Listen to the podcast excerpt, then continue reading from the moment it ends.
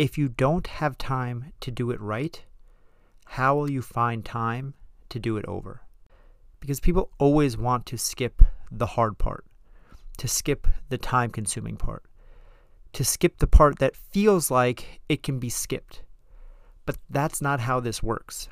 You don't get to skip steps. Welcome to the Happy Healthy Human podcast. These minisodes are a short thought meant to be quick and easy for you to get in and get out with some helpful knowledge and a quick little mindset reset. Delivered each weekday morning, so make sure you come back tomorrow for the next episode. Every once in a while, as I'm reading a blog or a, a book or a newsletter, I hear a quote or I read a quote that just makes me go, God damn it. I was reading Seth Godin's newsletter the other day, and this was one of those times.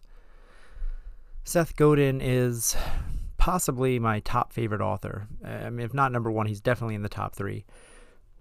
I've read at least half a dozen of his books, and he has a newsletter that he has literally released every single day for over 10 years. And sometimes it's just a sentence, sometimes it's a couple paragraphs. It's never very long, but I love reading, and he's always dropping some insightful knowledge. And in this particular edition, he was talking about doing the due diligence of preparing ahead of time. Talking about the behind the scenes work that so often gets overlooked and consequentially so often gets ignored. He was talking about the not so fun stuff that feels like it's not actually necessary because, you know, what the hell, no one's going to know anyway so we skip it.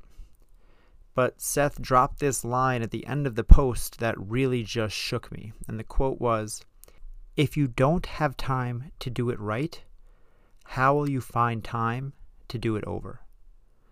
And that just made me stop in my tracks. Like, if that isn't the damnedest truth that I've ever heard.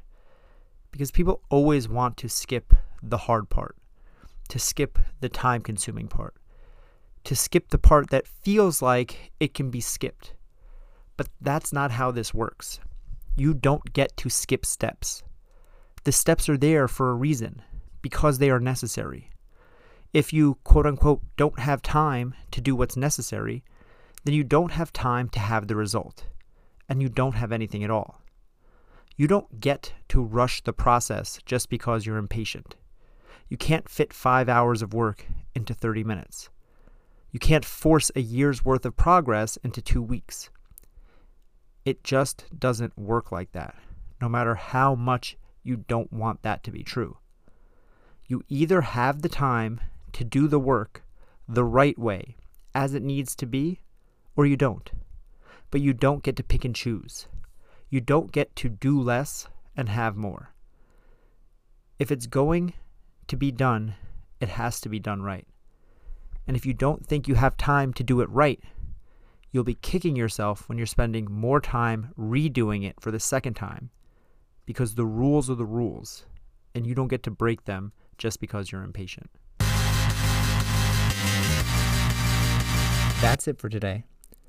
Take a moment and text this episode to a friend so you can help them live a happier, healthier life. And I'll see you tomorrow for another episode of the Happy, Healthy Human podcast.